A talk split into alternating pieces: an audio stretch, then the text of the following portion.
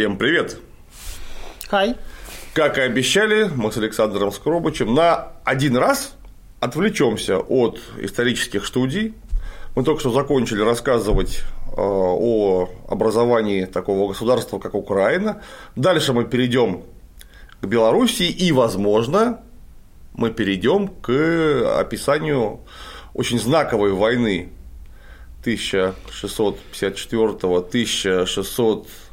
1654-1667 года э, между Россией и Польшей, Россией и Швецией, которая является, по сути дела, неизвестной 13-летней войной. А мы кое-что про нее знаем. Но пока нужно отдохнуть. И поэтому да. мы поговорим сегодня о том, э, как Александр ездил в Крым. И что он там увидел. Ну и я кое-что расскажу, потому что я в последнее время очень часто там бываю. Начнем. Начнем, начнем, начнем, начнем. Я вот карту приготовил. Да, Яндекс, никак, Яндекс никак. карту, мы будем по ней следить. А вам, наверное, возможно, ее потом покажем, покажем. при помощи скриншотов. Может быть. Ну или да, может быть. А может быть, вы сами, потому что мы все э, рэперные точки будем озвучивать. Если интересно, вы тоже сможете открыть и посмотреть, как это происходит. Вот. Да. Так, то у меня хвост питания торчит здесь. Крым. Не обращайте внимания. Это рай на земле. Да. Как говорила моя школьная учительница по английскому, жизнь у человека только одна, поэтому прожить ее нужно в Крыму. Правильно. Целиком и полностью поддерживаю. Неизвестно, что произойдет с нами после того, как наш жизненный путь будет пройден до конца.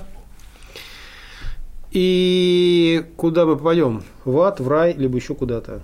Поэтому хотя бы один раз, а лучше два, а лучше три, а лучше n раз, где n больше трех нужно в Крыму побывать.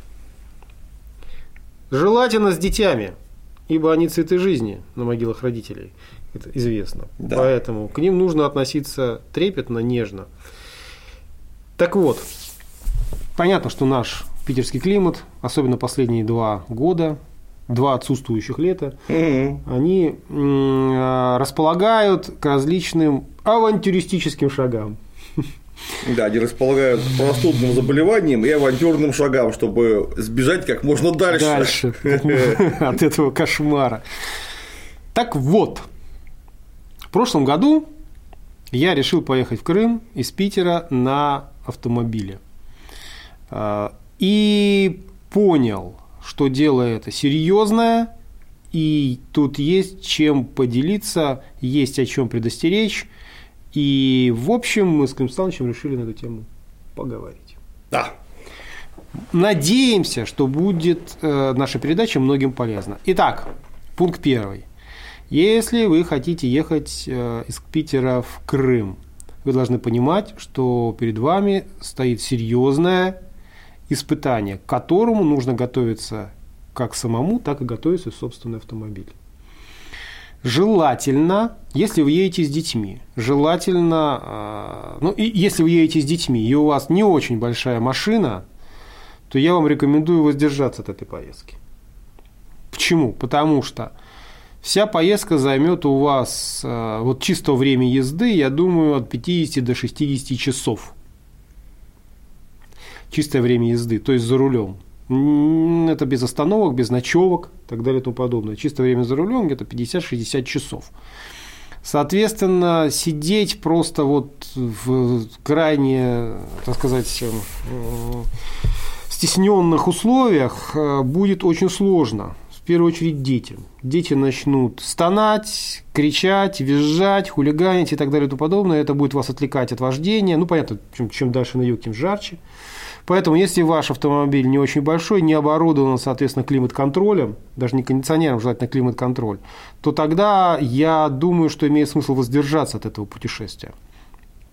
Но если все эти условия выполнены, то есть автомобиль, я лично вот, ну, что значит достаточно большой, достаточно небольшой.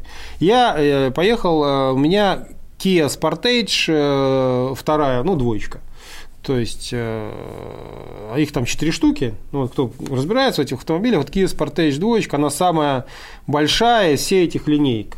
Ну, четвертая может быть примерно такая же по размеру. Ну, она существенно больше, чем третья. Существенно больше, чем вторая. Чем первая, пардон.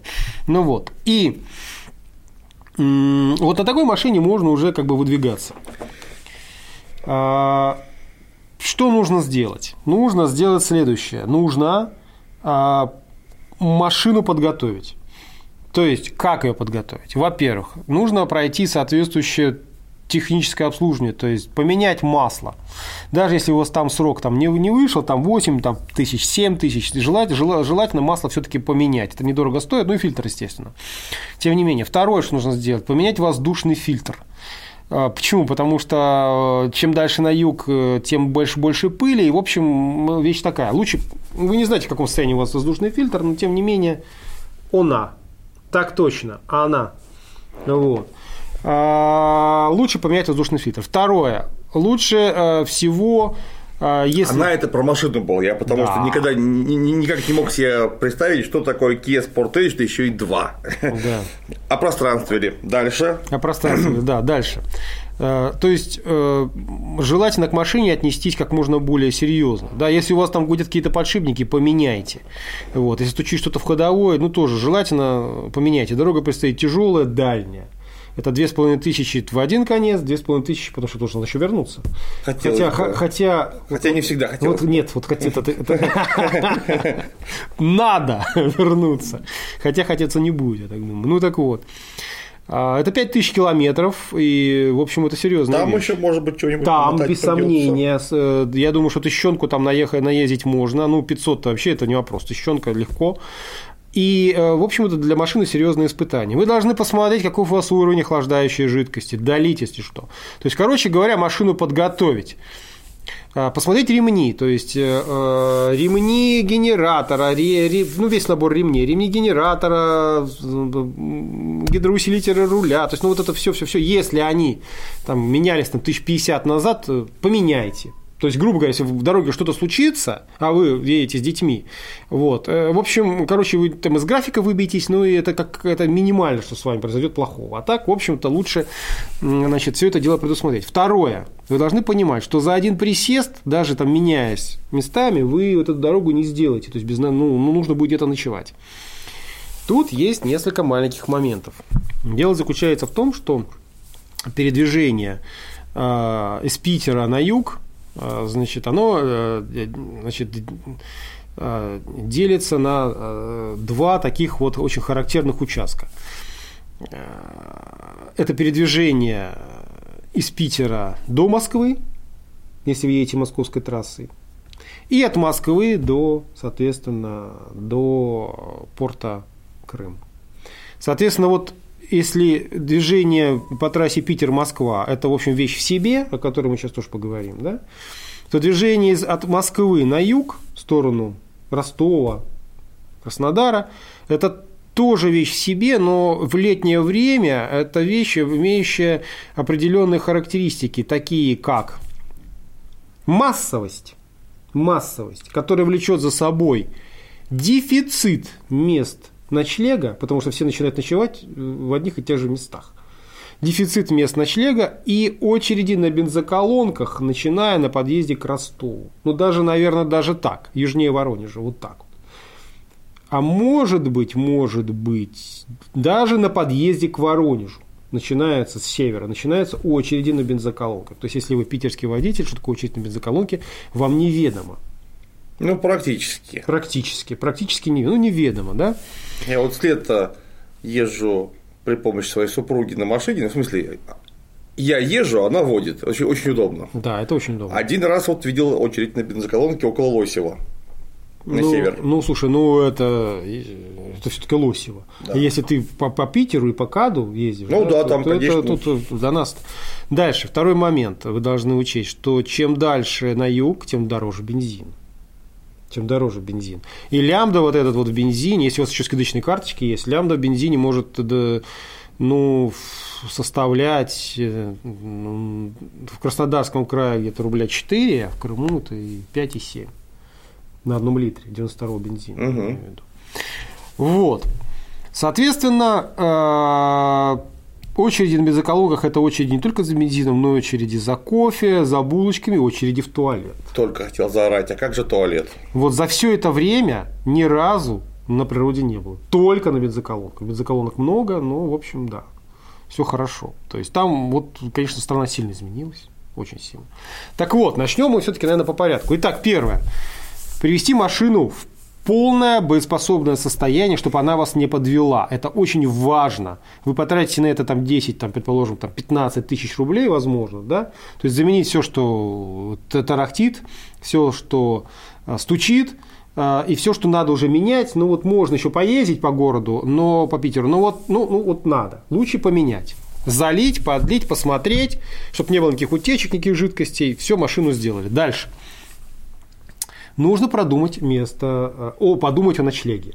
Лучше всего, по моему опыту, ехать с тремя ночевками. Первую ночевку нужно делать где-то в районе э, Москвы. Вот переехали вы в Москву, предположим, либо доехали к Москве, да? Э, ну, лучше, лучше все-таки Москву переехать, под, ну, южнее Москвы, делать первую ночевку. Это будет очень тяжело. Вы будете ехать до первой ночевки часов 14 за рулем. Ну, всего часов 14, за рулем на часов 12-13. Смотря во сколько выехать. Ну, все равно, это не важно. Во сколько бы ты не выехал, я сейчас скажу, что будет лимитировать. Мы с Дмитрием Юрьевичем в прошлый раз ехали в Москву на его болиде. Мы, правда, в Москву не переезжали. Мы вот до Москвы, до... От, от Питера до Москвы мы доехали за 6 часов. Это вполне возможно, но, а, значит, э, дальше, дальше, дальше, тебе же нужно будет в Москву переехать. Да. А это кат, это все прелести жизни. Вот. Ну и потом 6 часов, это, конечно, возможно, если ты не наткнешься на какой-нибудь дорожный ремонт, который происходит обычно в летнее время. Да, да, да, да, ну да. и так далее и тому подобное. Дорога долгая. Не, он там всякое может быть, конечно. Там может быть всякое. Поэтому рассчитывать на то, что это будет 6 часов, не нужно. Я в прошлом году в Москву туда-обратно проехал 4 раза, ну, считая с Крымом. Вот. И, в общем, это 12-13 часов. 12-13 часов. Значит, э, итак, места ночлега. Если едете через Москву, а есть обходной вариант, и на самом деле он, э, вы чуть позже поймете, что он, конечно же, более предпочтительный. Если едете через Москву, то надо продумать место, места ночлега где-нибудь южнее Москвы. Либо в Твери.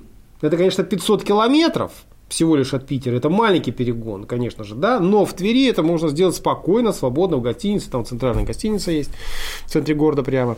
Э, можно э, заночевать в Твери, чисто теоретически. Если особенно поздно выехали, там, где-то в 12, либо в час, вот к Твери уже достаточно устали, в Твери можно э, значит, заночевать в Твери. А, почему выгодно значит, заночевать в Твери? Потому что к Твери 500 километров вы начинаете уставать, а дальше идет, собственно говоря, проблема, связанная с тем, что от Твери до э, КАТ, ну даже не совсем до КАТ, от Твери до а, выезда, на въезда на кольцевую, не на кольцевую даже, а на скоростную дорогу М11, это та вот дорога, которая платная, да. которая строится, отдельные участки ее введены в действие, да? Да. собственно говоря, об этом мы тоже поговорим. А, это самый, один из самых тяжелых участков, хотя дорога четырехполосная, у вас есть две полосы, но все равно там тяжело. От Твери, э, Старомелкого, Новомелкого, Завидова, э, значит, это такие тяжелые, значит, э, участки, где, во-первых, масса камер, и чем ближе к Москве, тем больше камер, и чем ближе к Москве, тем больше э, э, машин, тем, тем тяжелее идет движение. Тверская губерния, по-моему, вся камерами усеяна. Да, а уж Московская область, когда вы въезжаете в Московскую область, там вообще кошмар. И особенно много времени вы наверняка потеряете, когда будете проезжать Солнечегорск и Клин. То есть вот дорога идет через эти места, вы там потеряете очень много времени и прибудете как бы к скоростному участку, а уже наверняка, если поздно выехали, в, в темноте. И тут нужно понимать, что это Москва. Да? Это у нас скоростная дорога, она освещена и все хорошо. В Москве скоростная дорога, вот эта трасса М11, от Солнечногорска, от выезда, ну, от, от выезда из Солнечногорска до аэропорта Шереметьево вообще не освещена. Там даже столбов освещения не стоит. От аэропорта Шереметьево до Кат она освещена, но до аэропорта Шереметьево она просто, вы будете ехать в темноте.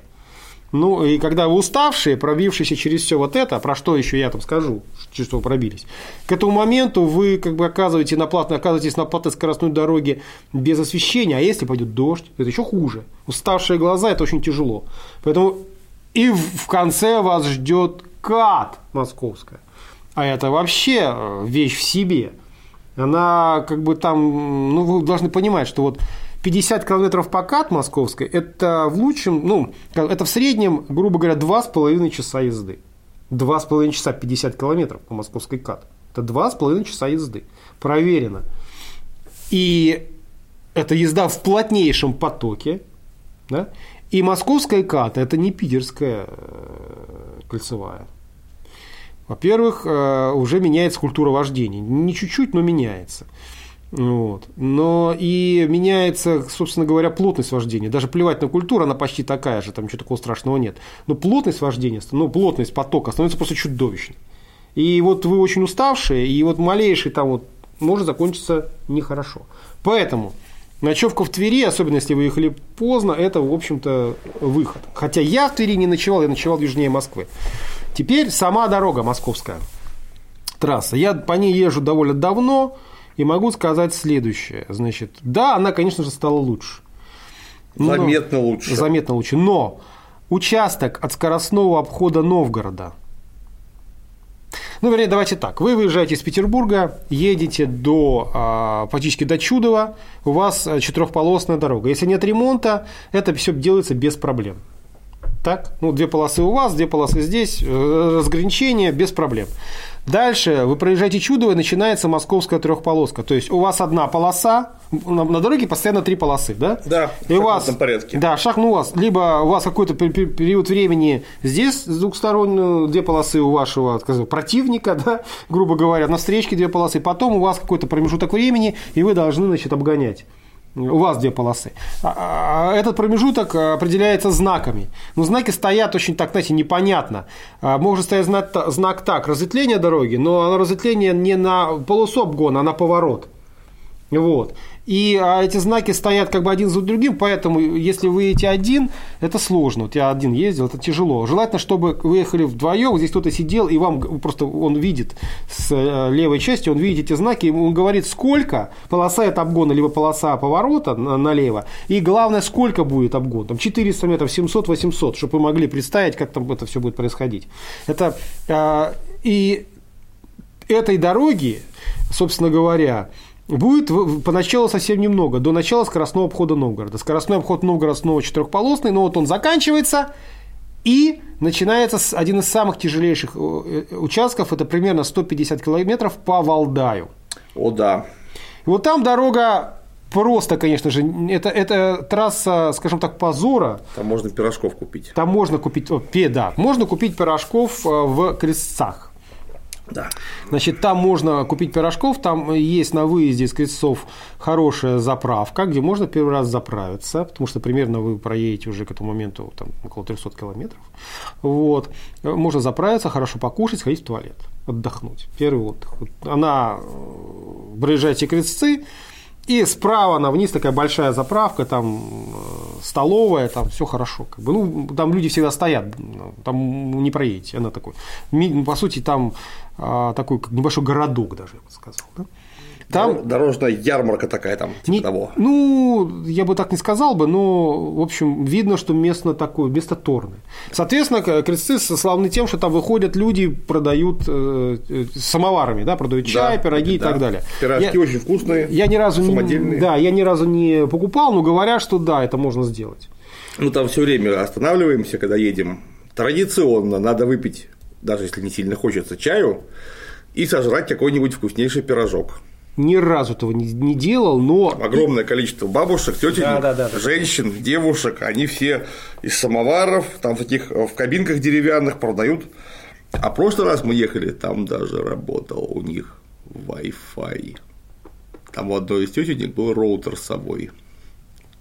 Ты представляешь? Дожили до чего? Конкуренция. Конкуренция. Ну, я довольно часто езжу, вижу, как а, у них уровень все растет, растет, растет. Раньше это был какие-то грязные там вообще поддоны из-под кирпича грязные, там это все это. А сейчас это все лучше, лучше, лучше. Но не суть. э, первый прием пищи в той либо иной э, форме нужно делать, э, можно, можно, нужно, ну, как бы в крестах. Крестах. Значит, Но Валдай дорога позора, согласен. да. Главное, что э, при подъезде к Валдаю она просто упирается в, если такое место, сейчас не могу сказать точно, где оно там. Э, Помню, что рядом э, как раз заправка, э, значит, э, за Валдаем уже, если вы из Питера едете, оно просто упирается в железнодорожный переезд. Просто железнодорожный переезд идет через трассу э, Россия. Да, И там можно постоять просто так. В общем, ничего хорошего. И вот эти 150 километров трехполоски выматывают вас очень сильно. Но а, слава тебе, Господи, сейчас э, прекратил свое существование светофор всея Руси. Это светофор в высшем Волочке. То есть О, он да. как бы есть, но открыт платный объезд высшего Волочка. Это как раз вот часть вот этой новой строящейся дороги М11. там очень хорошая дорога, просто замечательная. Категорически рекомендую, во-первых, взять с собой в дорогу навигатор, а желательно два навигатора. Вот, и ехать, вбить маршрут до точки ночевки, то есть вы должны знать, где вы должны будете ночевать заранее, посмотреть в интернете по карте точный адрес, желательно туда позвонить и вбить этот точный адрес в навигатор, ехать по навигатору. Он очень сильно вам поможет. Ну Вот, телефонный навигатор, либо у кого есть такой, у меня такой, и такой есть, но не суть. Значит, крайне рекомендую, навигатор так будет вас вести, пользоваться платными участками. Особенно платным объездом Вышнего Волочка. Ну, Стоимость всего порядка 200 рублей, но это 80 километров шикарнейшей дороги, где вы можете гнать, ну, 150, там 130 разрешенные, 160, там камер нет, кстати. Вот. И навигатор, кстати, за- загрузите туда сетигит, он будет вас о камерах предупреждать. Потому что камеры могут быть самые разнообразные. Вот. И э, реально оттуда привести штрафов на просто чудовищно много. Так вот, обход Валдая. Выполнили вы обход Валдая. Сейчас уже, вот на, на- на- на сейчас у вас обход Валдая сразу же вливается, там кусочек новый открыли, летом этого когда э, не было. Сейчас он вливается прямо уже в четырехполосную дорогу э, севернее Торжка. И дальше уже до самой Москвы, и дальше фактически уже до моря у вас будет четырехполосная дорога. То есть трехполоска для вас заканчивается, как только вы доехали до обхода Валдая. Все, точка. Летом же вы сходили с обхода Валдая, и у вас было пя- ровно 5 километров трехполоски. Но сейчас это устранено. Поэтому не актуально. И вот Перед Торжком будет мой любимый город с названием Выдропуск. Точно! Но сейчас эти э, как бы сделали обход, и Выдропуш, поворот на него остается в Да, стороне. да, по М11 проезжаешь. Да, да, да, да, да.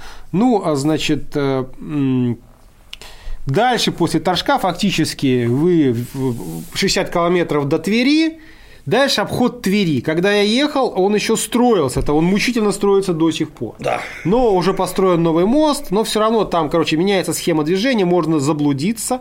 Я второй раз ехал, даже заблудился, разворачивался, но тем не менее. И вот вы обошли Тверь. Если вы решили в ней ночевать, то вы ее обходите. Обошли Тверь.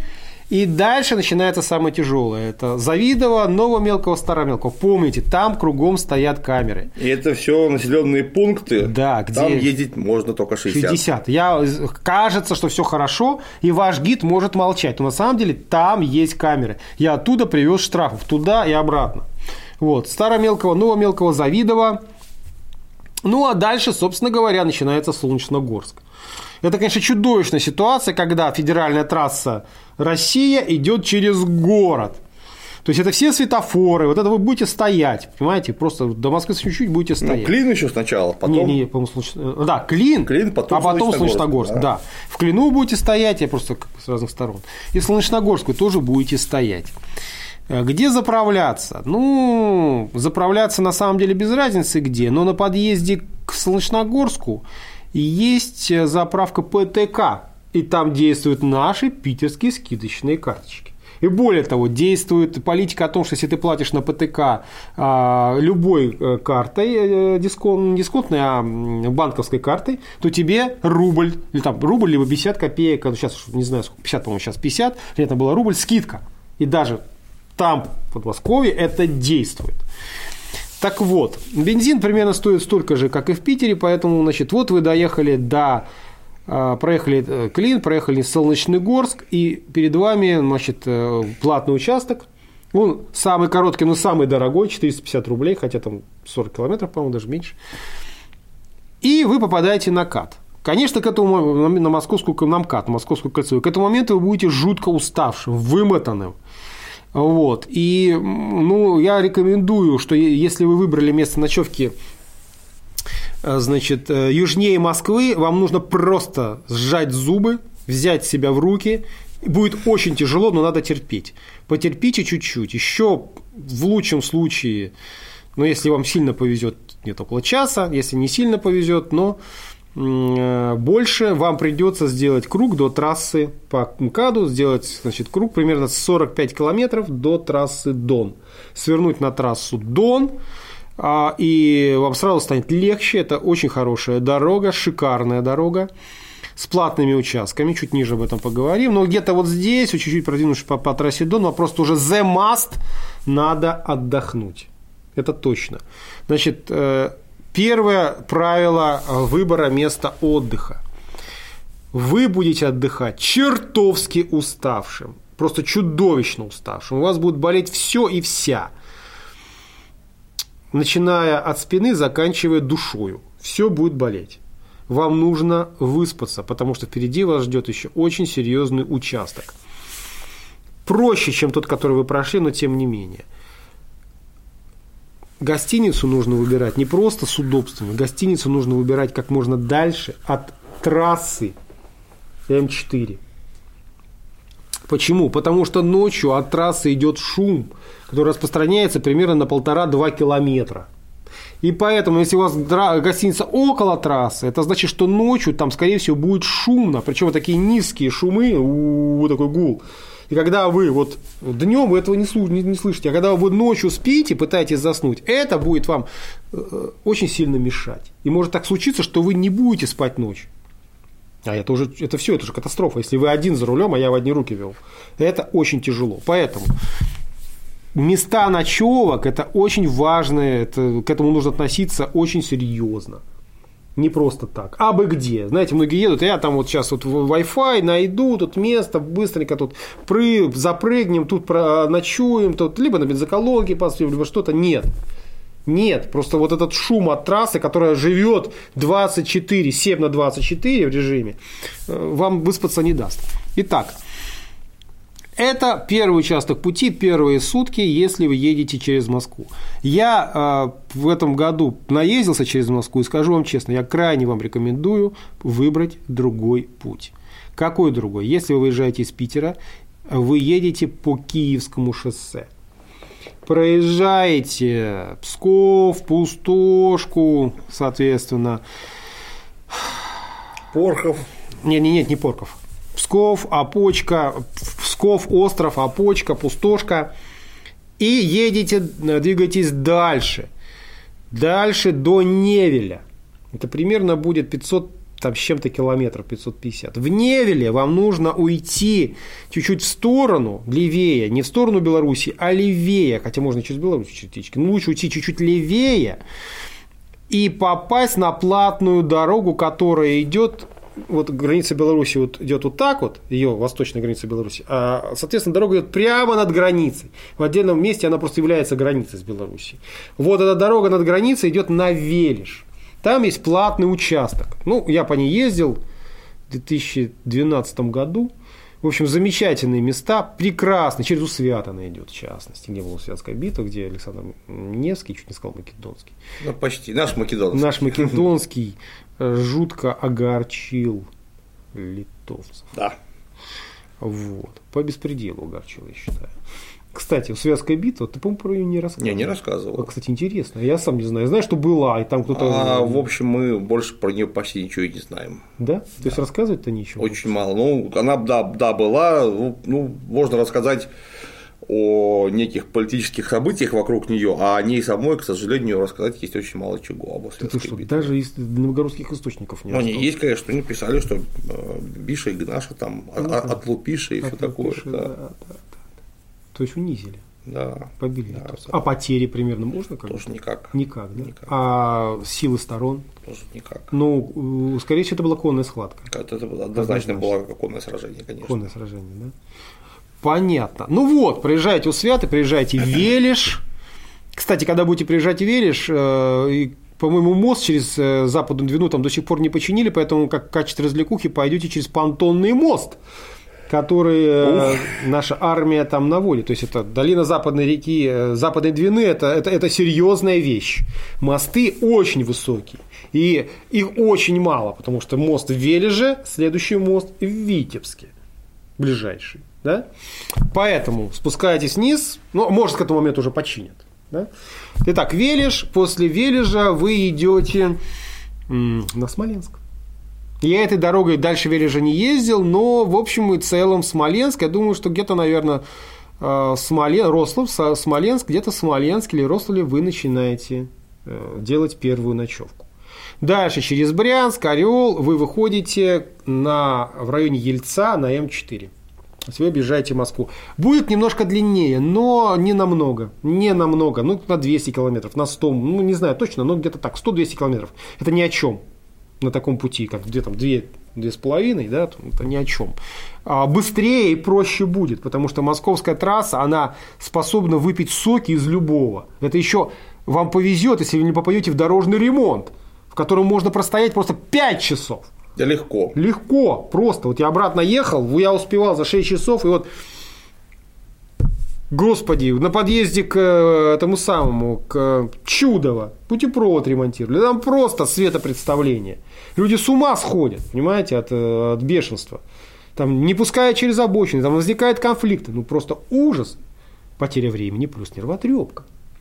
Ну, там ужасно, конечно, потому что у нас вроде бы самая главная трасса в стране между двумя столицами. И совсем в европейской части. Это же там не э, тысячи километров между каким-то там Томском, Сомском. Это не трасса России, это трасса позор России. А это такой кошмар. Нет, частная, конечно, стала гораздо лучше, чем была. Была лучше. В одиннадцатом году, я помню, мы ездили в Москву на фестиваль «Времена эпохи» из Питера на машине. Ночью причем поехали специально, чтобы в пробках не стоять. Ну да, в пробках мы почти, почти не стояли. Но мы стояли на дорожных э, работах. А в одном месте вообще было, наверное, метров 400 дороги просто украдено. То есть просто там ни фонарей, ничего, асфальт просто обрывается, просто вырезан до щебенки, там 300 или 400 метров щебенки, и он снова, значит, начинается. Вот, а ехали мы на фиатике, на низкосидящем. Слава богу, в свете фар мы увидели, что дорога украдена аккуратненько по обочине объехали, поехали дальше. Так бы мы там долбанулись вообще от души бы. Ну, то есть никаких знаков не стояло. Ничего не стояло. Ну, нормально. Короче говоря, московская трасса вещь в себе. И я крайне не рекомендую туда а, ехать водителям, которые не имеют достаточного опыта и едут, даже имея опыт по другим трассам загородным, едут туда в первый раз. Крайне не рекомендую. Вот. Вначале покатайтесь разок туда-обратно, потом уже думайте сами. А, надо ждать появления платной трассы М11, платить деньги, это того стоит, и делать этот участок от Питера до Москвы за 6 часов. Да. Со это... скоростью 130 ты встал, втопил, много 130, едешь 110 да? Ну, по крайней мере, ты ехать будешь. Ты ехать будешь так, как ты захочешь. Надо ждать, вот появится платная дорога, вот по ней можно. Сейчас, конечно же, крайне не рекомендую. Если кто крайне. пересекал московскую трассу Москва-Питер туда и обратно, он этих денег просто ну, не пожалеет. Однозначно. И даже когда, если вдруг вас судьбина все-таки занесет на э, Москву-Питер М10, да, не, не жалейте деньги, берите платные участки, идите по платным участкам. Это же самое касается и трассы М4. Ваш навигатор поведет по платным участкам, платите. Они там недорого стоят, где-то 80, где-то там 150. Э, ну, в общей сложности все платные участки, где-то вот если брать дорогу целиком, они мне обошлись там где-то, наверное, около полутора-двух тысяч рублей. Это ни о чем. Но на этих платных участках вы можете нормально ехать и можете реально отдохнуть. Конечно. Отдохнуть, потому что там, ну, понятно, и скорость большая, и вокруг тебя никого нет. И ты можешь там за природой смотреть, за погодой и так далее. Так вот, следующая ночевка. Значит, вы, предположим, ночевали где-нибудь э, в южном Подмосковье, либо на востоке Москвы, либо южнее Москвы. Утром мы, как вы более-менее выспались, утром вы встали, часов 8 поехали на юг по трассе М4. Соответственно, вас ждет очень живописная дорога. Ну, вот тут всякие разные До населенные Ильца я засмотрел уже. Да, это очень живописная дорога. Пейзаж меняется категорически. Здесь горки появляются, причем довольно крутые. Так и чё бы. Да, все прекрасно и удивительно. И до Воронежа у вас чуть более 500 километров. 500 километров до Воронежа. Вы проезжаете Воронеж по обходу. Значит, проехали Воронеж, помните, вы заезжаете на платную дорогу, но так там получается, что платная дорога разме- разветвляется. То есть вы можете ехать через Новый Усмань, это тоже платная дорога, либо чуть-чуть в стороне, буквально там в 500 метрах от нее, будете видеть.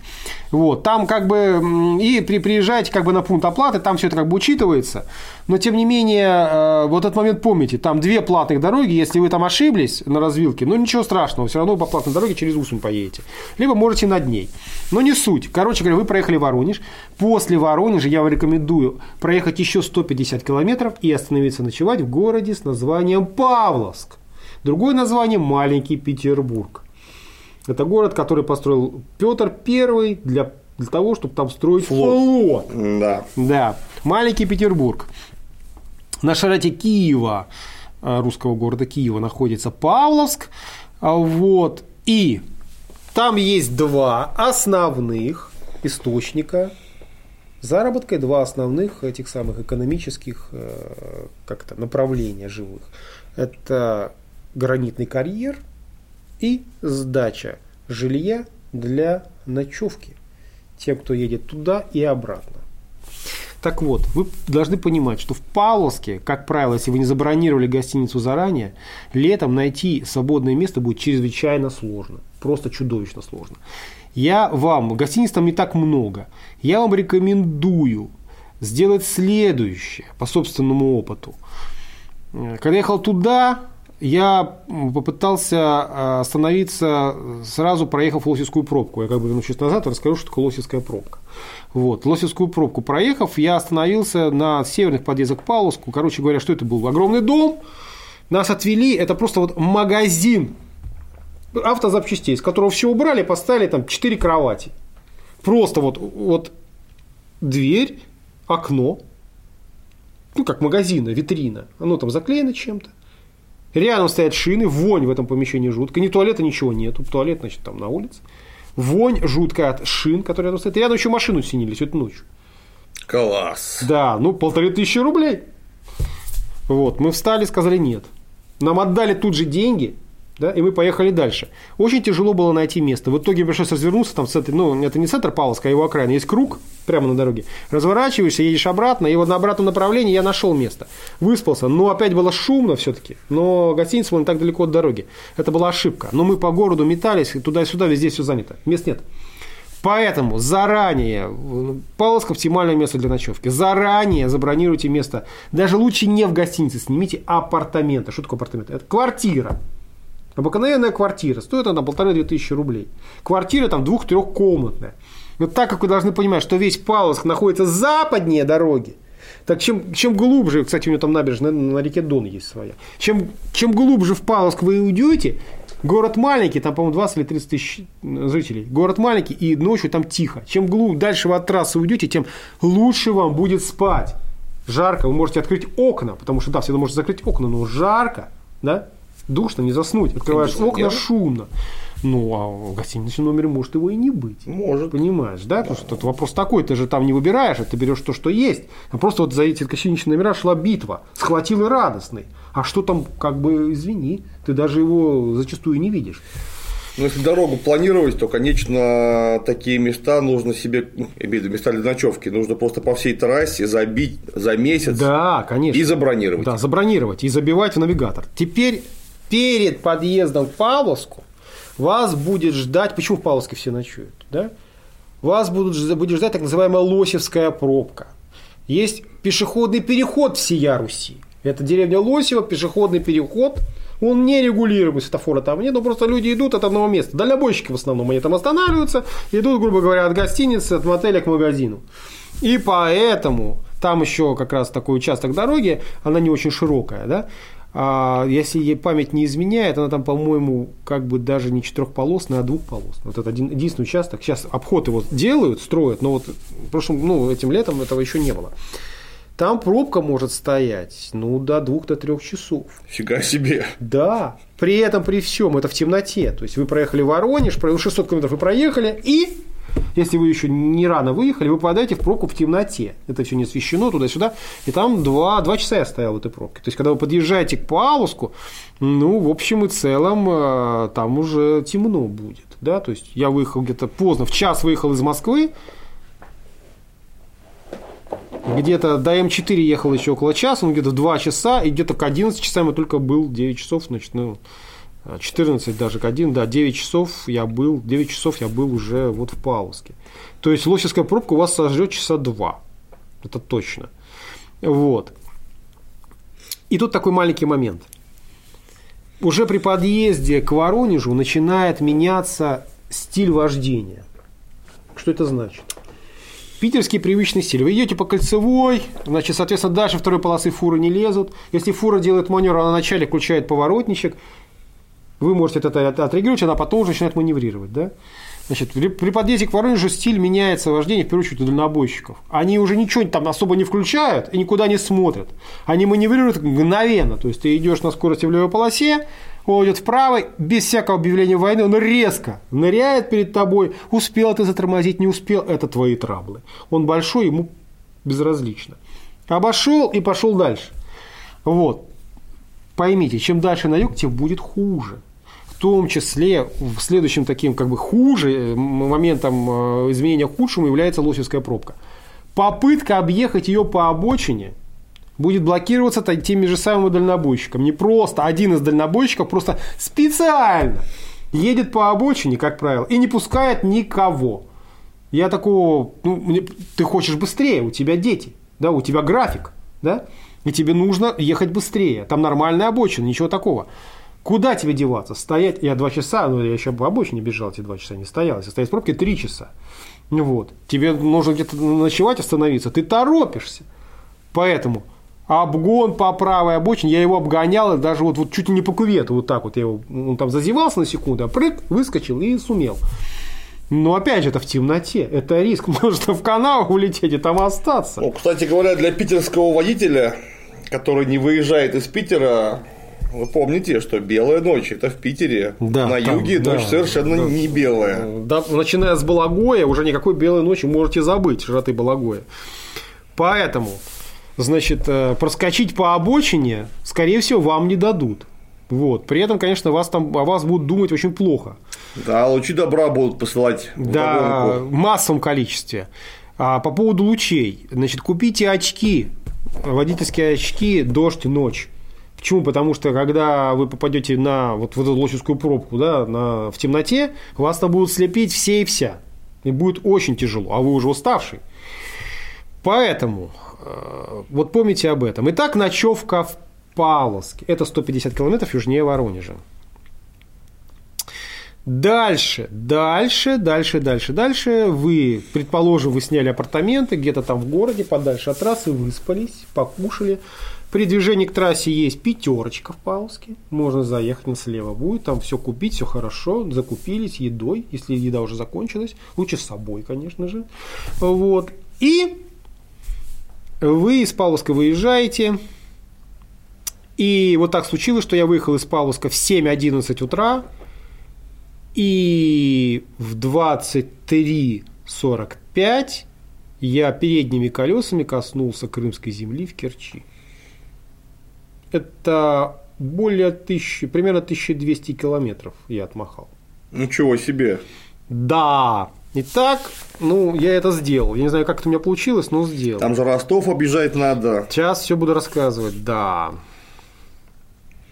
Проезжать через мемориальную станицу Кущевскую. Так точно. Фактически. Да. Да, да, да, все, нет, все это, это, мы сейчас об этом поговорим. Там есть несколько моментов таких, о которых стоит сказать. Так вот, сколько же я ехал-то? 7.11 и 23.45.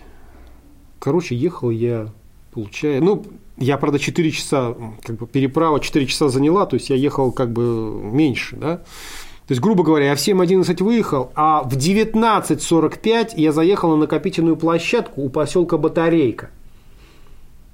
То есть ехал 13 часов. За 13 часов я сделал вот эти вот тысячи с чем-то километров. Вот она.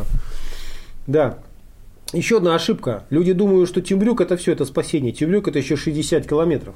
А вот здесь вот накопительная площадка поселка Батарейка. Угу. Вы должны знать, что жители Чебряка не знают, что такое поселок Батарейка. В нашей, нашей семье до сих пор как бы э, ходит как мем. Мы когда приезжали в Темрюк, спросили у девушки, она там что-то там предлагала жилье, а где вот здесь батарейка?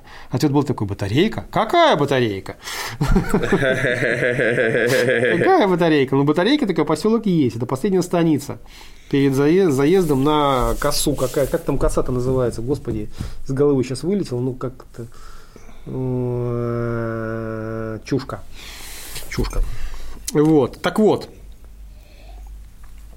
вы выезжаете из Павловска, и дальше вы должны понять, что вы попали на юг. Вас ждут, соответственно, очереди на бензоколонках. Это The Must. Там небольшой кусочек дороги, там обычно пробки нет, и снова начинается четырехполоска. Очереди на бензоколонках The Must. И уже э, здесь вы будете встречаться с такими вещами, как зерновозы. То, чего вы здесь в Питере и там в Москве видите редко. Там зерновозы и караваны зерновозов. Это машины, перевозящие зерно. Как правило, они идут правой полосе.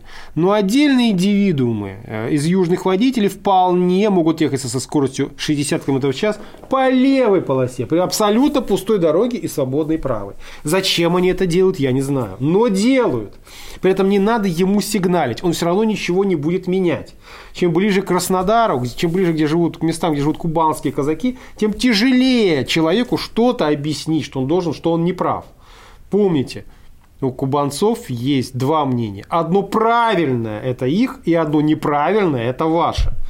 Поэтому какой человек в здравом уме будет свое правильное мнение менять на неправильное?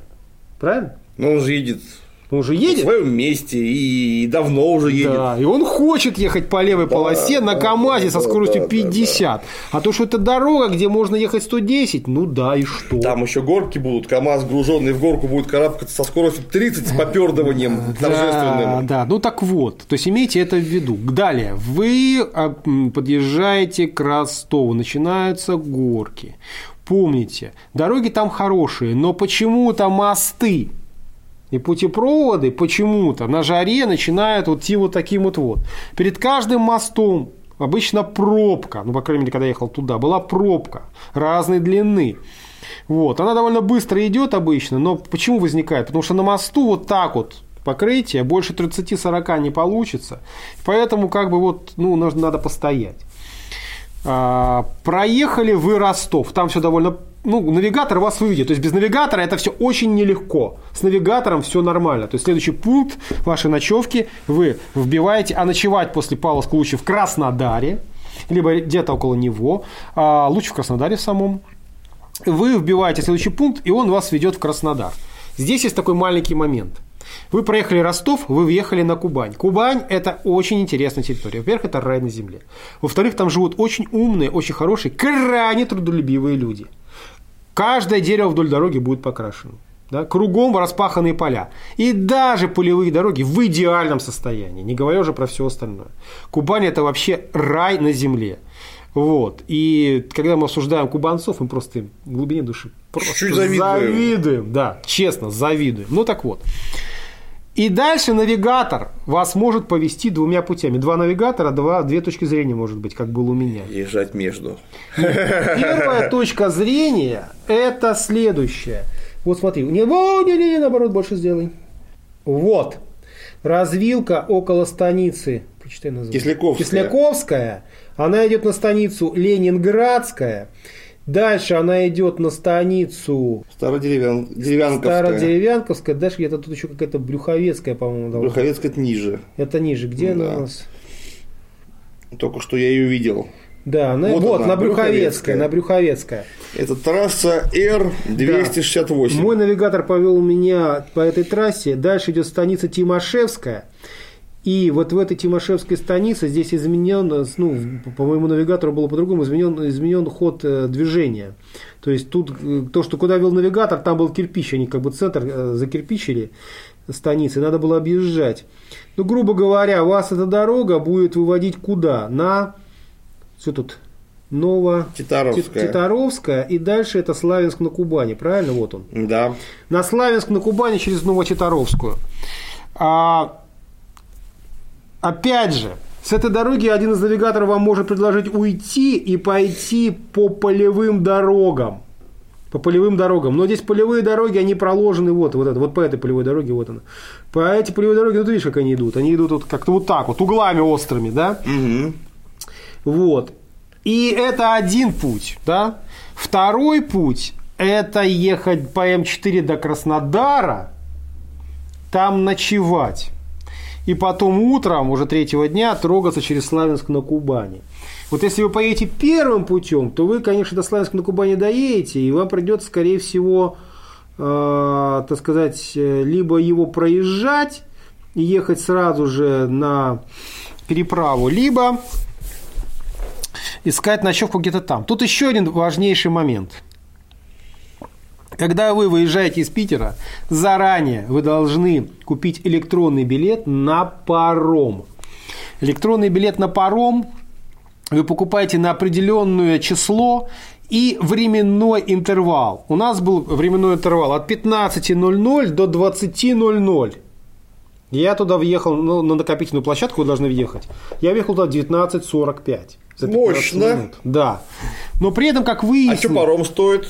А, паром стоит каких-то смешных там денег, там что-то там, ну, совсем немного. Вот я как-то из головы у меня вылетело, сколько он стоит, но он, то, что ты покупаешь заранее, оплачиваешь, ну, что-то около там тысяч или полутора тысяч для моей машины он стоит. Ага.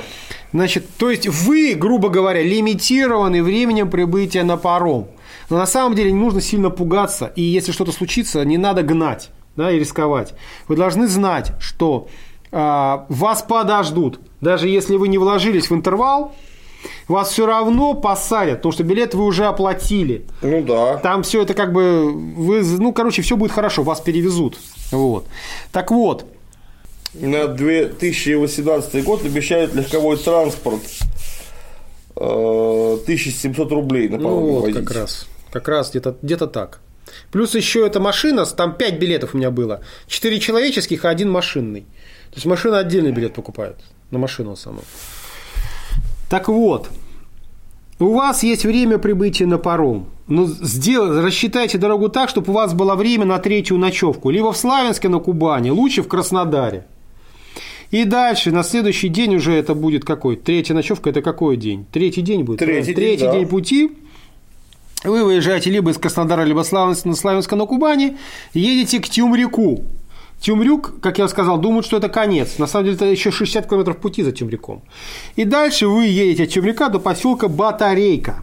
И около поселка Батарейка вы проезжаете его, сразу же налево находится накопительная площадка. Приехав туда, вы регистрируете, дальше уже вы заехали на накопительную площадку, дальше ваши действия полностью регламентированы. Там соответствующие люди, которые управляют вашими действиями.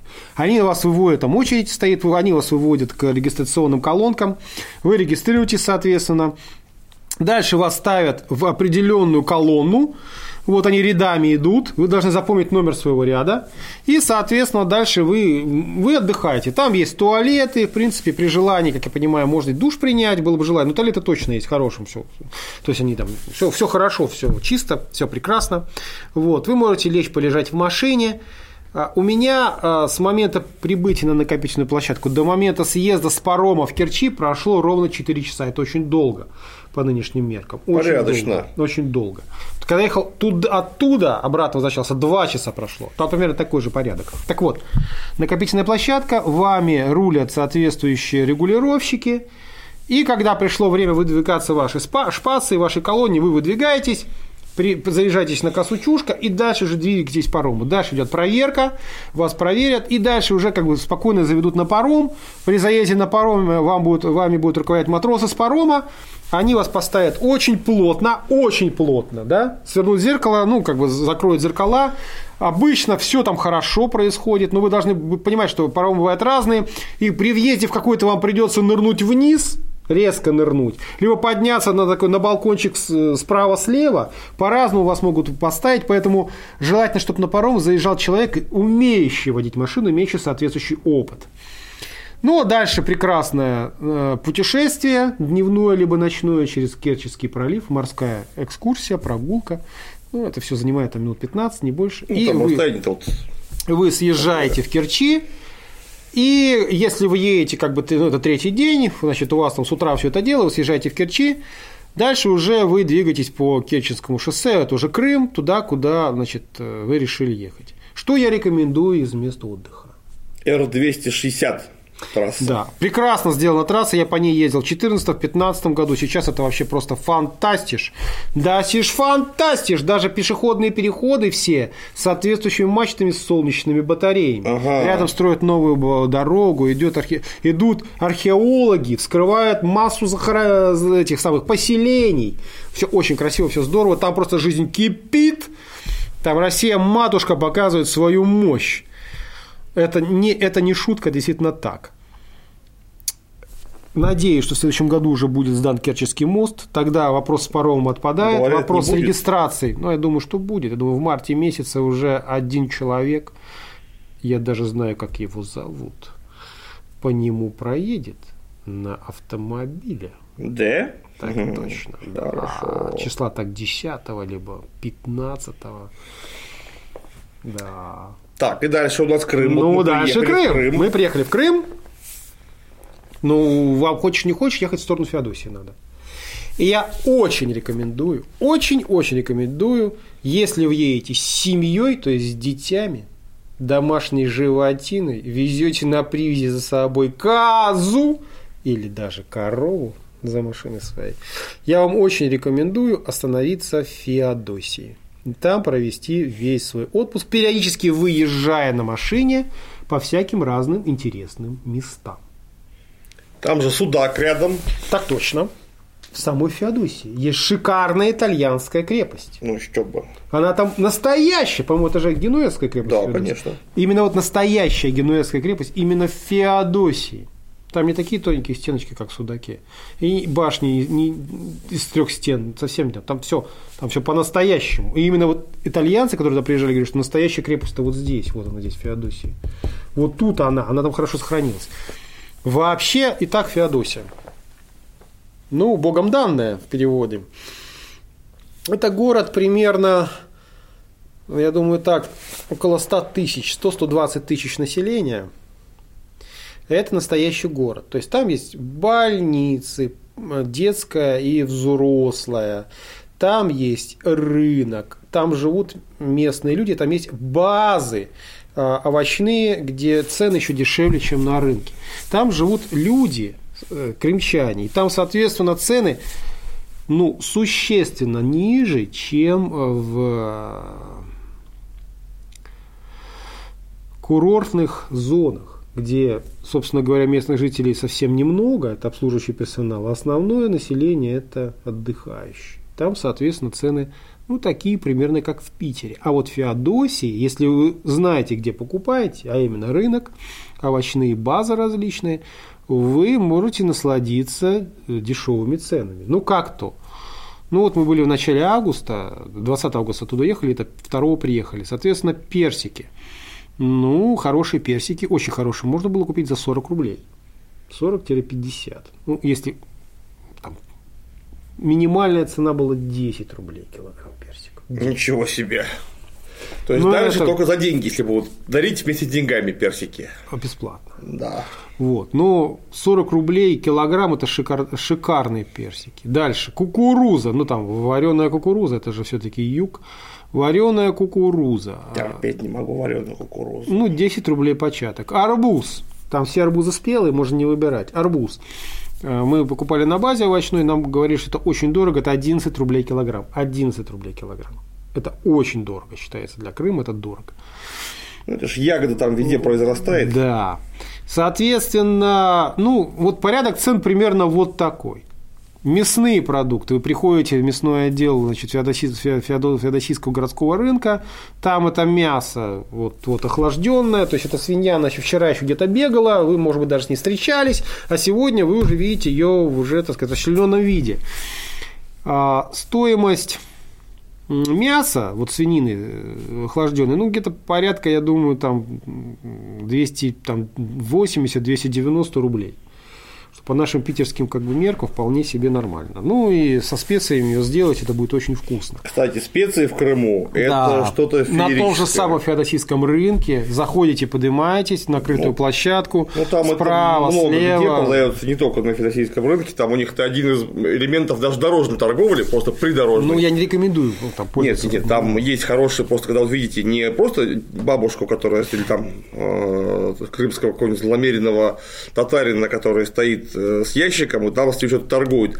А если есть заезд, и там рынок при, при дороге, там можно смело брать. И mm. я специально из Крыма в Питер привожу специи, просто потому что у нас таких специй просто не купить. Там они, во-первых, дешевле очень сильно, а во-вторых, ну, это, если это перец, то это такой перец, что у вас глаза выскочат. Соответственно, если это какой-нибудь шафран, то он вкуснейший. Ну и так далее. То есть э, масса замечательных приправ. И, кстати говоря, полно всяких травяных сборов местных крымских, которые тоже можно употреблять смело, они вкуснейшие. Какие-нибудь там тысячелетники, зверобои, э, ну, в общем, много всего. Все, короче говоря, то же самое шафран, там, цикорий, все, все, да, все, что возможно, да. все, что есть. Дальше, какие еще плюсы Феодосии? Ну, вы приезжаете все-таки э, на море, конечно же, но вам нужно где-то жить найти жилье в Феодосии на любой вкус и на любую потребность не представляет никакого труда. Сейчас там, наоборот, небольшой, но очень такой приятный переизбыток жилья, особенно в нижнем сегменте – ну вот, ну мы сняли э, двухкомнатную квартиру шикарную, правда на первом этаже, но в этом был какой-то знаете, южный первый этаж. Так конечно. Это таки это, да. Тебе нужно просто вышел и сразу ты во дворе. Да. Уже все. Ну, ты за окошко едешь, там идешь и говоришь, я пришел, хорошо, все хорошо. Да, постучался. Да, даже просто сказал, окна-то открыты, там да. решетки, открыты окна. Значит, а, это дом по улице, даже скажу адрес, улица Революции 12, это практически самый центр города. А, и этот центр, который, э, э, э, эта часть города, она сохранилась, значит, пережила войну. Это либо одноэтажные дома до революционной постройки, либо одноэтажные, на которых надстроены еще там один либо два этажа после войны.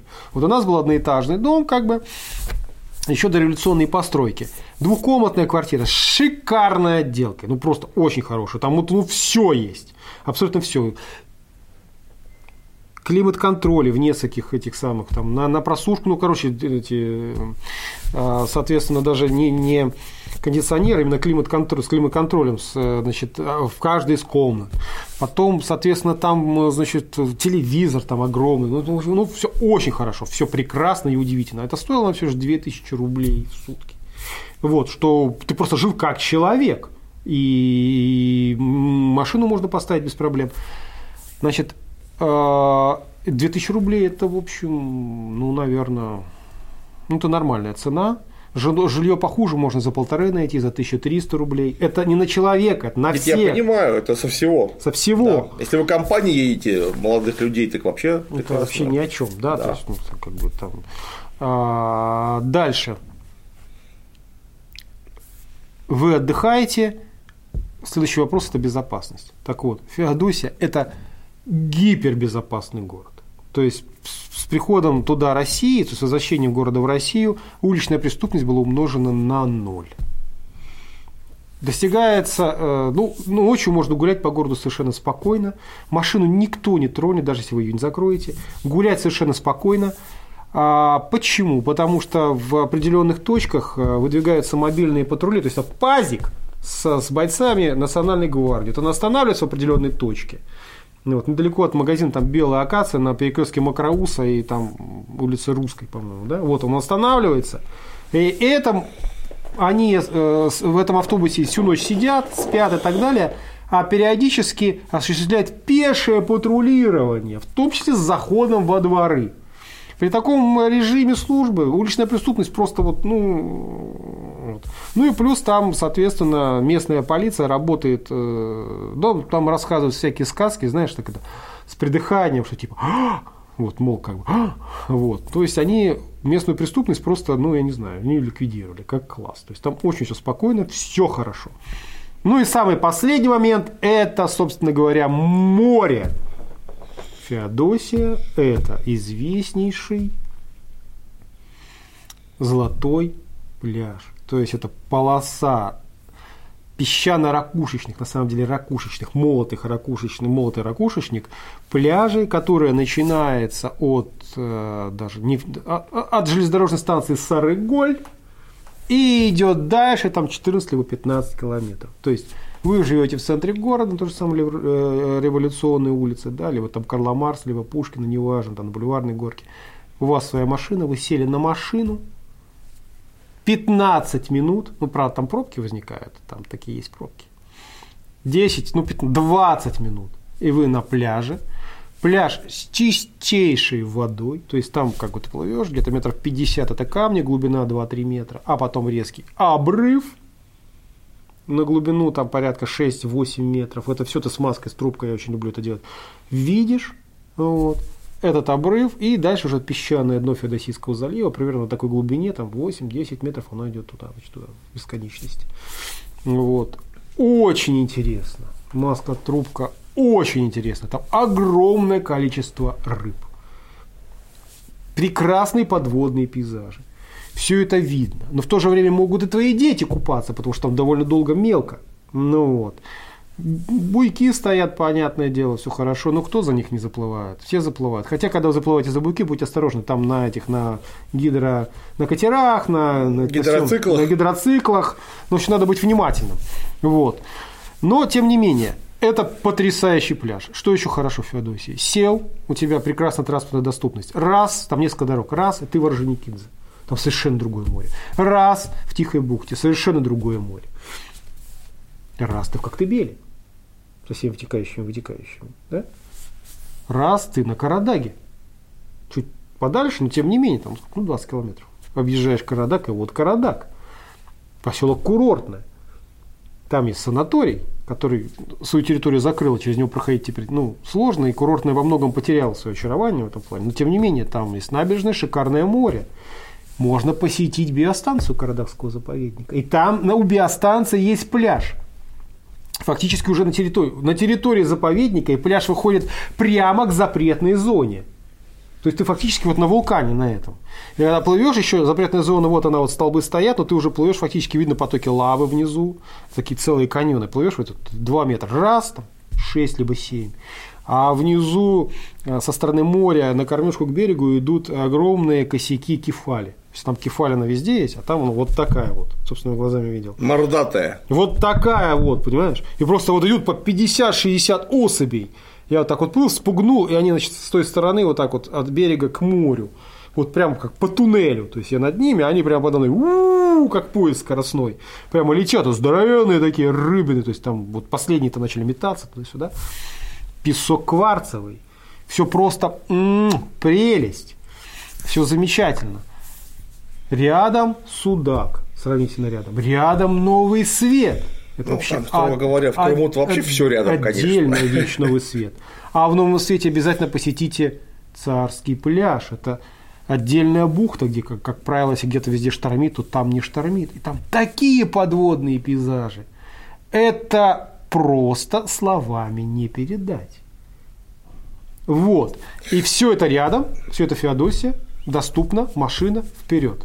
И это ближе всего, как бы, Керчь это, в общем-то, не курортный город, ну, за исключением там вот Альтигена, вот этого всего дела, да, Героевского. Феодосия – это город курортный. И там есть вся городская инфраструктура, если с вами что-то случилось, городская больница, вас там примут, и все будет хорошо. Вот как-то так рекомендую. Если приедете в Крым, нужно понимать, что Крым – это несколько климатических и ландшафтных зон, которые очень сильно друг от друга отличаются, потому что, оказавшись, вот, например, в Феодосии или с противоположной стороны где-нибудь на Тараханкуте, там на Бакальской, на, там Бакальская коса, Траханкут – это замечательные места, при том, что Бакальская коса и тут же озеро Бакальское. Вы можете купаться в озере, которое именно озеро, то есть совсем даже не море а через там несколько десятков метров у вас с другой стороны уже море, и там замечательные песчаные пляжи, там прекрасно. При этом, если поехать чуть-чуть еще севернее на Траханкут, там скалы. Со скалами это отдельная история. Я вот не, некоторым очень нравится. Я не очень люблю каменистые входы в воду, потому что я все время боюсь куда-нибудь подскользнуться, сломать ногу. Плюс камни всегда в воде порастают слизью.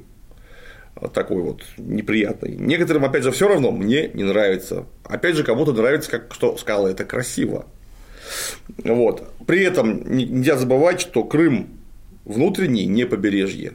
И это совершенно отдельная история. Если вы соберетесь там гулять, это степь, это эти самые столовые горы типа Мангупа э, и прочее. Баклинская куэста. Да, и там э, ночью, если вы соберетесь оставаться холодно. ночью, во-первых, а, холодно, б, ночью там влезает, как говорят наши зарастрийские братья, просто толпы фрастра, то есть нечистых животных, всяких насекомых, скалопендер, скорпионов, черта лысого, этих сороконожек всяких, это все ползает, и они ползают по вам без всякого уважения, просто как через, э, как через шоссе. Поэтому, если вы там с палаткой будете, нужно обязательно брать какие-то репелленты, там эти э, отпугивалки всякие разные, потому что иначе там жизни нет никакой.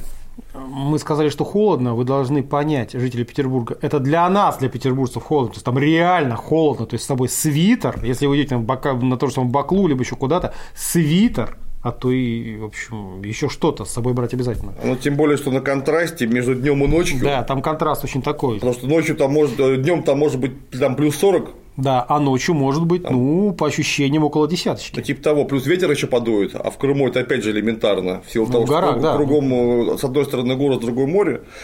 Вот. Да, при этом, конечно, Крым это житница и здравница. Вот в городах, во, ну, наверное, во всех, даже в столичном, там, в Симферополе, в Севастополе, очень, внутри города очень узкие дороги.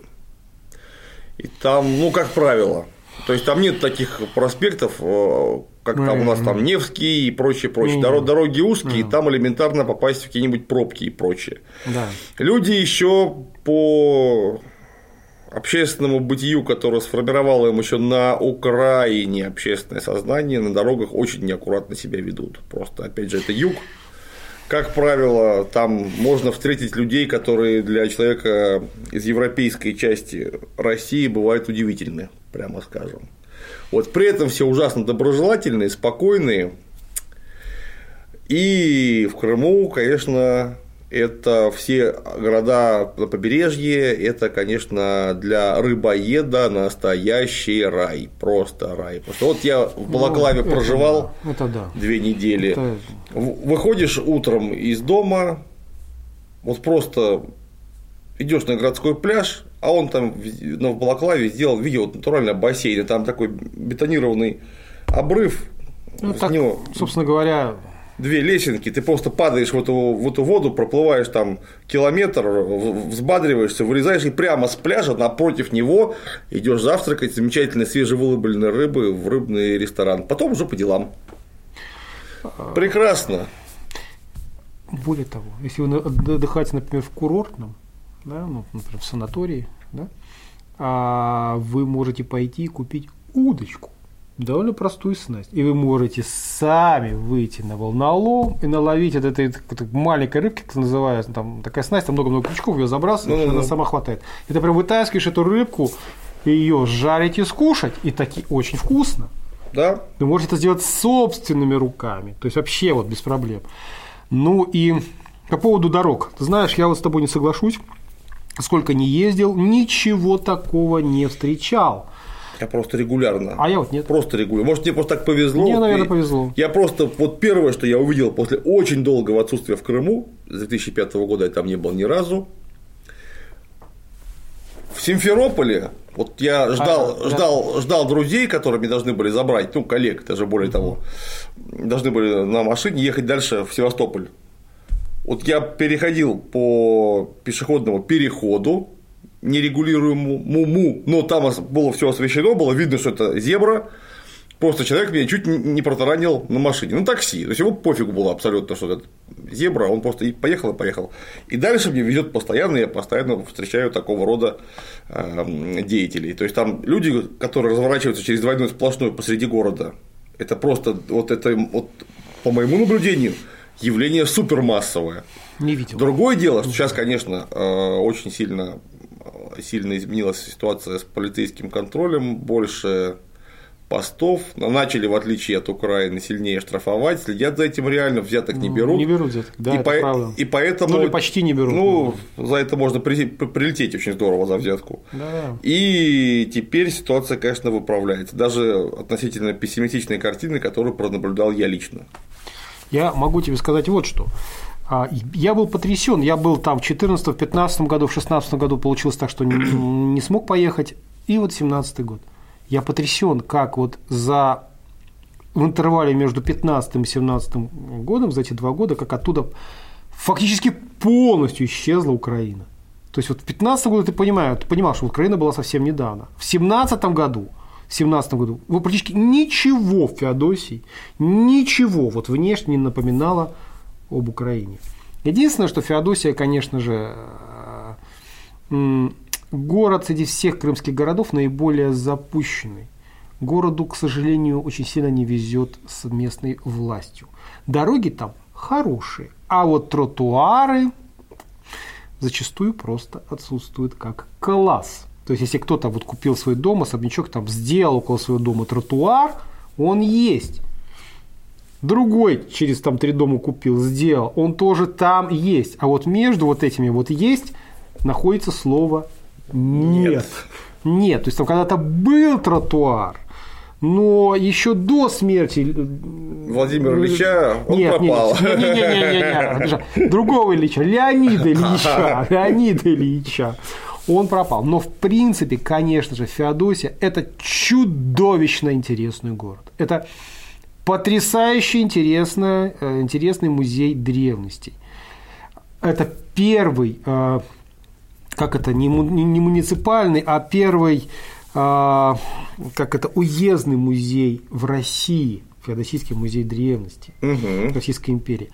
Конечно же, это потрясающе по своему... Это, это, дом-музей, галерея Айвазовского. То есть это город, который очень много обязан Айвазовскому. Да? Это дача Стамбали, в которой, кстати, находится музей а, а, морской археологии.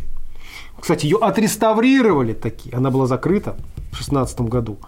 В 17 была закрыта. И вот открылась она сейчас, она отреставрирована, дача Стамбали. Вот. Это много чего интересного. Это мыс Ильи, это, это просто прелесть. Вы должны понимать, что Крым, он э, э, характерен чем? Там вот даже на, на, на протяжении там, 5, 7, то 10 километров ты не, не можешь не найти ни одной одинаковой бухты. Конечно. Они разные, они разные. В одной бухте постоянное волнение, там какая-то глина и муть. Например, у мыса Хамелеон в Тихой бухте. Да? А в другой бухте, например, а, у станции Сарыголь, ну там не бухта, там ну, пляж, да? там ракушечник, и там, значит, все хорошо новый свет. Это микроклимат, на самом деле, отличающийся там, от Феодосии. И от, судок, от Судака отличающийся. Даже, даже климатом они отличаются. На плече там в 20-30 километров. Ну, а если брать Крым целиком, то там, конечно же, есть все. И гор, и степи, все, что хочешь. Кстати, Феодосия – это возможность съездить еще на побережье Азовского моря, в районе Золотое, например. Да, там Напротив электростата, ну, это как вот Казантипа. Да. Там недалеко, и там совершенно другое море. Там совершенно другие пейзажи, потрясающие. А, даже вот, ну, у меня слов не хватает это все описать. Так вот снова захотелось в Крым. Что-то мне тоже, да. Я так рыбу, рыбу захотел съесть немедленно в Крыму. Ну, на самом деле, если так резюмировать, Но то... ты тоже, ты же был там, расскажи, ты же там... Ну, я, я там, к сожалению, в последнее время, ну, ну и к счастью одновременно, я там по делам бываю. В основном по или нашим фестивальным, которые мы там делаем, или по производству фильма «Севастополь 1942». То есть, мне там именно отдохнуть в последнее время ну, практически не получается. Но при этом все равно равно даже работа в Крыму, она где-то около отдыха. Я смотрел твой фильм, очень хороший фильм по 35-ю батарею, по-моему, или да, по 30 30 по, по 30 по 30 батарею. А нет, оставить 35 35 35 35 30 я ничего не снимал, я да. там просто был, да. Но мы там тоже сделаем экскурсию обязательно по 30 батарее. Вот, там в Крыму я нахожусь, поэтому в основном или в Севастополе, или около Севастополя. А в Севастополе это не тот город, где решаются курортные вопросы, конечно. Потому что именно отдыхать в Севастополе трудно. Потому что там, конечно, вокруг масса каких-то пансионатов. Но они все не очень, прямо скажем. То есть, чтобы в Севастополе искупаться, ну да, там есть места, где можно искупаться. Раньше, когда мы были на археологической практике в Херсонесе, можно было спокойно прямо там купаться в Херсонесе. Теперь там все закрыто, потому что музей. А в музее с голыми а, жопами не положено бегать. Поэтому нужно идти в сторону, а там уже не очень удобный вход, там камни, не здорово. А, в самом Севастополе, ну там купаться фактически просто негде. А жарко и все время хочется. Угу. Феодосия в этом плане, конечно, просто прелесть. Да. То есть пляжи там, конечно, есть в Севастополе, но они все очень сильно не очень. Мне нужно, ну там нужно куда-то уезжать а, на окраины города, и там какой-нибудь будет хороший пляж. Причем этот пляж, он, да, хороший, но там будет так как севастопольчане его лучше тебя знают. Масса народу. Там будет чудовищная масса народу, просто чудовищная. А, при этом, например, тот же Херсонес это, конечно, потрясающий музей, который еще при Кучме очень здорово сделали. Потом он развивался, становился все лучше и лучше. А сейчас будет еще лучше. А сейчас будет, наверное, еще лучше. И, ну, и, что уж там говорить, то уж даже при Украине у него задел был замечательный у этого музея. А там все, там тебе вот прямо при тебе вот выкапывают эти древности, там целые законсервированные улицы античные и там раннесредневековые, там Тут же музейный павильон, там один с византийскими древностями, другой с античными древностями. Ну, э, это такая машина. Да, и при этом там практически целая крепостная стена что отделяет. Угу. Потрясающе. Тут же отличный э, магазин, где можете сувениры все купить, в том числе и очень интересно, то есть, они там дурацкий магнитик или там открытку, хотя и это тоже можно. Керамику, например. Керамику, которая является копийной, копийной. Э, керамикой античной, да. или там, опять же, ранне средневековой, там украшения в византийском или греческом, анти... античном, римском стиле. В общем, на любой вкус и цвет такого рода. Если у вас есть желание по Севастополю загулять, в смысле загулять, О. то нужно приехать в артиллерийскую бухту. Артиллерийская бухта целиком, вот по всему своему периметру, вот так вот. Кабаками. В три слоя оцеплена различными кабаками, клубами, дискотеками, ресторанами, кальянами, причем на любой кошелек, цвет и вкус и запах. То есть вообще там от очень пафосных ресторанов, кстати, которые стоят до сих пор все еще не очень дорого, то есть, в отличие от Питера, ну, уже, конечно, цены приближаются в Севастополе к питерским, но все-таки еще ниже. Не-не-не. Думаю, что. Ну, они просто раньше, я помню, в пятом году они были. Они просто цены отсутствовали по питерским меркам. Ну, смешные были, да. Да, теперь они уже не смешные. Вот эта артиллерийская бухта, это вот как у нас, например, в городе, в городе Ленинграде улица Рубинштейна, где тоже вот все первые этажи, почти все, это какие-то кабаки разные. Артиллерийская бухта – это не одна улица, это просто вот, вот я говорю, в три слоя все заполнено какими-то местами общественного питания, а, плясок, танцев и прочее. Там очень интересно и весело, прямо скажем. Главное, любой таксист не нужно ничего объяснять. Скажи, артиллерийская бухта или просто арт-бухта, и он тебя привезет, провезет, скажет, что вот ну, если вы просто не знаете, куда вы едете, угу. скажет, вот тут будет вам это, тут вам будет это, тут вам будет это. Он просто все таксисты, они просто поголовно все в курсе, где там что. Потому что там, наверное, 25% заказов от туристов, они происходят или в артиллерийскую бухту, или из нее. Угу. Вот. Э, снимать жилье, если не в сезон, там, конечно, очень дешево, в сезон там теперь все уже совсем не дешево, конечно, в Севастополе. Ну, просто-напросто жилья не хватает нормально. Конечно, конечно, конечно. Феодосии пока хватает. Конечно. Поэтому, если у вас есть задача в Севастополе работать, но есть, опять же, необходимость какого-то досуга и нет желания там толкаться в Севастополе, вот я рекомендую жить в Балаклаве. Это очень рядом, то есть совсем рядом. Угу. При этом там и с жильем проблем меньше, и так как город очень маленький, угу. он вообще ну, совершенно никаких размеров. Там все гораздо лучше. То есть там просто элементарный городской пляж, который прямо в городе находится, он нормальный, там можно купаться. Хотя, конечно, я повторяюсь, это бетон, но там скамеечки, раздевалочки, спуск по лесенке в море, как в бассейне, При этом чуть дальше отъехал, там будет нормальный пляж. Опять же, масса катеров, которые можно очень дешево арендовать. Опять же, морская прогулка, интересно. Поехать на пляж. Вот. Что еще там хорошего? Место такое есть Саки. Не Аэродром там есть. Да, да. Там лечебные грязи замечательные совершенно, которые просто за большие деньги продают в аптеках и поликлиниках. А там ну, они в самом деле очень сильно помогают. Там один раз искупался, у меня потом месяц не болели суставы, которые у меня отбиты моими друзьями при помощи мечей, топоров и алибар за 25 лет. Там тоже так вот нормально отбиты. У меня они болят к 40 годам. Вот месяц не болело ничего.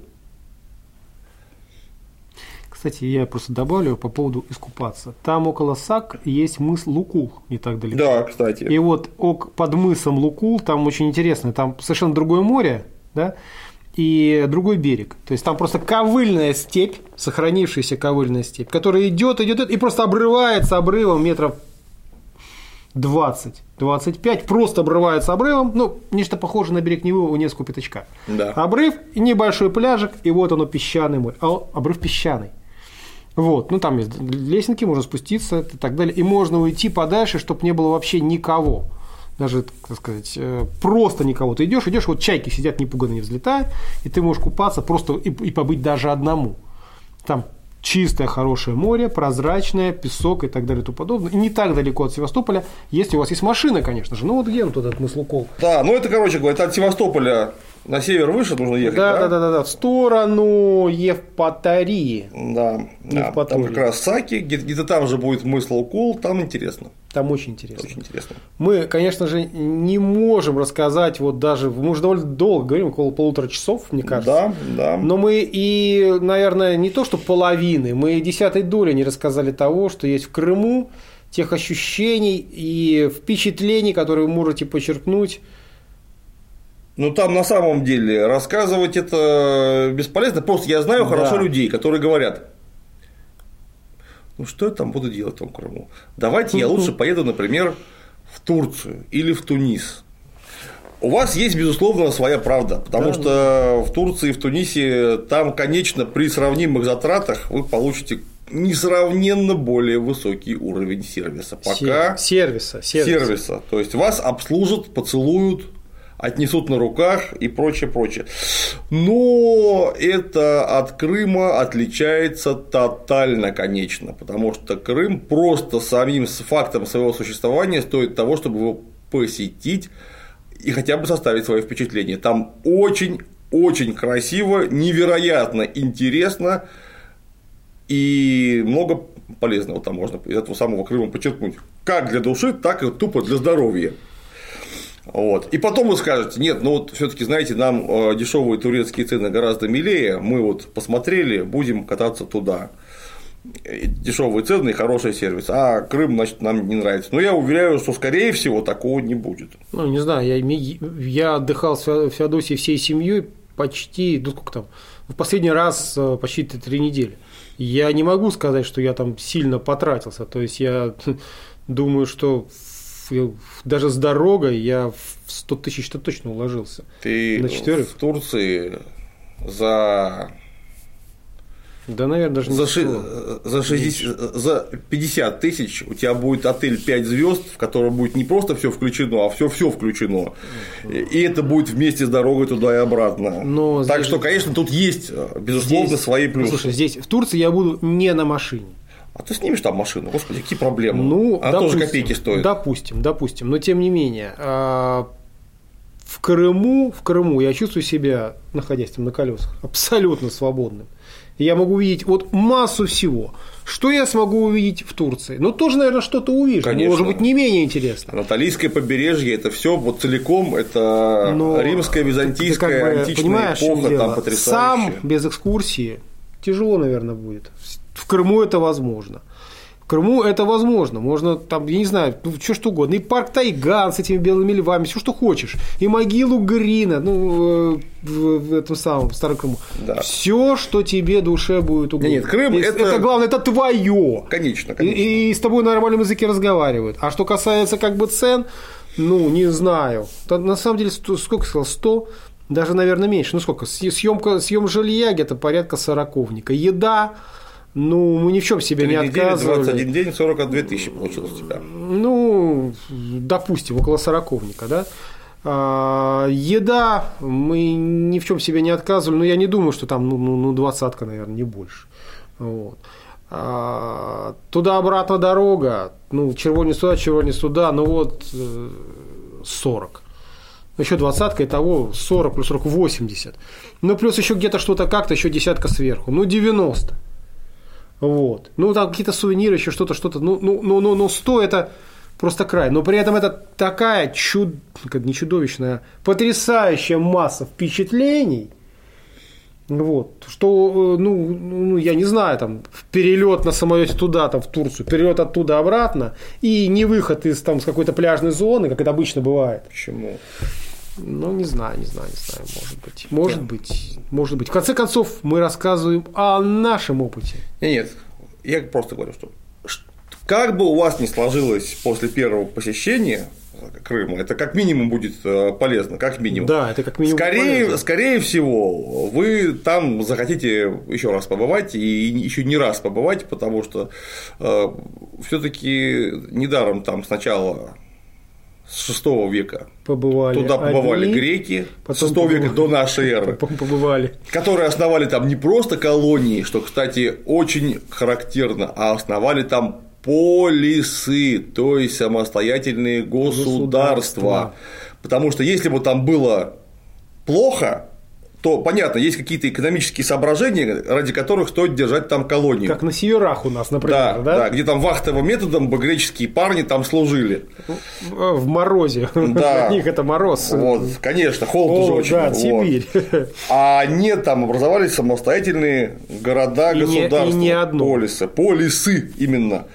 Потом туда пришли римляне, там образовались э, самостоятельные уже не, не греческие, а боспорское государство самостоятельное образовалось, пришли римляне, потом туда пошли готы, которые тоже были не дураки, они как кочевники знали, а, что такое качество жизни. Это Дойчен, Дойчен. Вот, да, они же э, Почти нет. откочевали туда и там остались, больше не кочевали, потому что там оказалось хорошо. Очень хорошо. Вот. Совсем до того туда лезли скифы и сарматы, тоже по, по понятным причинам. В 8 веке до нашей эры там неподалеку проживали кемерийцы, там э, это, так- это э, место историческое, в первую очередь, потому что оно очень удобное, с хорошим климатом.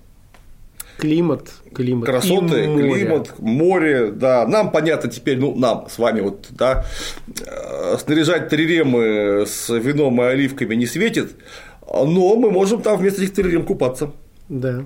да. с огромным удовольствием и пользоваться плодами, например, замечательной рыбой, которая там вылавливается.